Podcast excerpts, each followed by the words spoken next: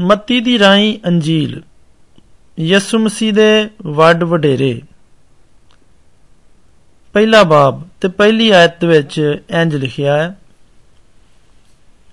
ਯਿਸੂ ਮਸੀਹ ਦਾਊਦ ਦੇ ਪੁੱਤਰ, ਇਬਰਾਹਿਮ ਦੇ ਪੁੱਤਰ ਦਾ ਸ਼ਜਰਾ। ਇਬਰਾਹਿਮ ਤੋਂ ਇਜ਼ਹਾਕ ਜੰਮਿਆ ਤੇ ਇਜ਼ਹਾਕ ਤੋਂ ਯਾਕੂਬ ਜੰਮਿਆ।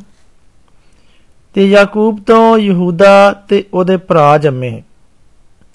ਤੇ ਯਹੂਦਾ ਤੋਂ ਫਾਰਸ ਤੇ ਜ਼ਾਰੇ ਤਿਮਰ ਵੱਲ ਜੰਮੇ ਤੇ ਫਾਰਸ ਤੋਂ ਹਸਰੂਨ ਜੰਮਿਆ ਤੇ ਹਸਰੂਨ ਤੋਂ ਰਾਮ ਜੰਮਿਆ ਤੇ ਰਾਮ ਤੋਂ ਅਮੀਨਦਾਬ ਜੰਮਿਆ ਤੇ ਅਮੀਨਦਾਬ ਤੋਂ ਨਸੂਨ ਜੰਮਿਆ ਤੇ ਨਸੂਨ ਤੋਂ ਸਲਮੂਨ ਜੰਮਿਆ ਤੇ ਸਲਮੂਨ ਤੋਂ ਰਾਹਬ ਵੱਲ ਬੋਜ਼ ਜੰਮਿਆ ਤੇ ਬੋਜ਼ ਤੋਂ ਉਬੈਦ ਰੂਤ ਵੱਲ ਜੰਮਿਆ ਤੇ ਉਬੈਦ ਤੋਂ ਯੱਸੀ ਜੰਮਿਆ ਤੇ ਯੱਸੀ ਤੋਂ ਦਾਊਦ ਬਾਦਸ਼ਾਹ ਜੰਮਿਆ।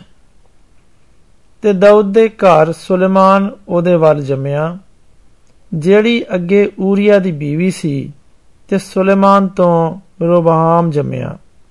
ਤੇ ਰੋਬਾਮ ਤੋਂ ਅਬੀਆ ਜੰਮਿਆ ਤੇ ਅਬੀਆ ਤੋਂ ਆਸਾ ਜੰਮਿਆ ਤੇ ਆਸਾ ਤੋਂ ਯਹੂਸਫਤ ਜੰਮਿਆ ਤੇ ਯਹੂਸਫਤ ਤੋਂ ਯੂਰਾਮ ਜੰਮਿਆ।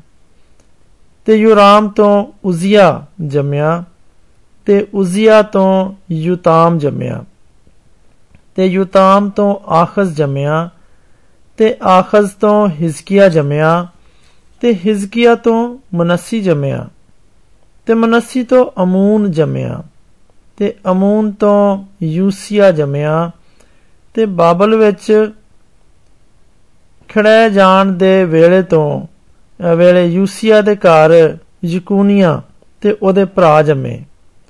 ਤੇ ਬਾਬਲ ਵਿੱਚ ਖੜੇ ਜਾਣ ਤੋਂ ਪਿੱਛੇ ਯਕੂਨੀਆ ਤੇ ਸਿਆਲਤੀਏਲ ਜੰਮਿਆ ਤੇ ਸਿਆਲਤੀਏਲ ਤੋਂ ਜ਼ਰੂਬਾਬਲ ਜੰਮਿਆ ਤੇ ਜ਼ਰੂਬਾਬਲ ਤੋਂ ਅਬੀਹੂਦ ਜੰਮਿਆ ਤੇ ਅਬੀਹੂਦ ਤੋਂ ਇਲਿਆਕੀਮ ਜੰਮਿਆ ਤੇ ਅਲਿਆਕੀਮ ਤੋਂ ਆਜ਼ੋਰ ਜੰਮਿਆ। ਤੇ ਆਜ਼ੋਰ ਤੋਂ ਸਦੂਕ ਜੰਮਿਆ ਤੇ ਸਦੂਕ ਤੋਂ ਅਖੀਮ ਜੰਮਿਆ ਤੇ ਅਖੀਮ ਤੋਂ ਇਲੀਹੂਦ ਜੰਮਿਆ ਤੇ ਇਲੀਹੂਦ ਤੋਂ ਅਲੀਜ਼ਰ ਜੰਮਿਆ ਤੇ ਅਲੀਜ਼ਰ ਤੋਂ ਮਤਾਨ ਜੰਮਿਆ ਤੇ ਮਤਾਨ ਤੋਂ ਯਾਕੂਬ ਜੰਮਿਆ ਤੇ ਯਾਕੂਬ ਤੋਂ ਯੂਸਫ ਜੰਮਿਆ, ਜਿਹੜਾ ਮਰੀਮ ਦਾ ਘਰ ਵਾਲਾ ਸੀ, ਜਿਹਦੇ ਵੱਲ ਯਿਸੂ, ਜਿਹੜਾ ਮਸੀਹ ਖਵਾਉਂਦਾ ਏ, ਜੰਮਿਆ।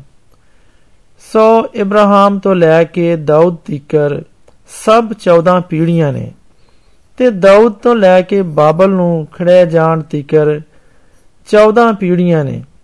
ਤੇ ਬਾਬਲ ਨੂੰ ਖੜੇ ਜਾਣ ਦੇ ਵੇਲਿਓਂ ਲੈ ਕੇ ਮਸੀਹ ਤੀਕਰ 14 ਪੀੜ੍ਹੀਆਂ ਨੇ।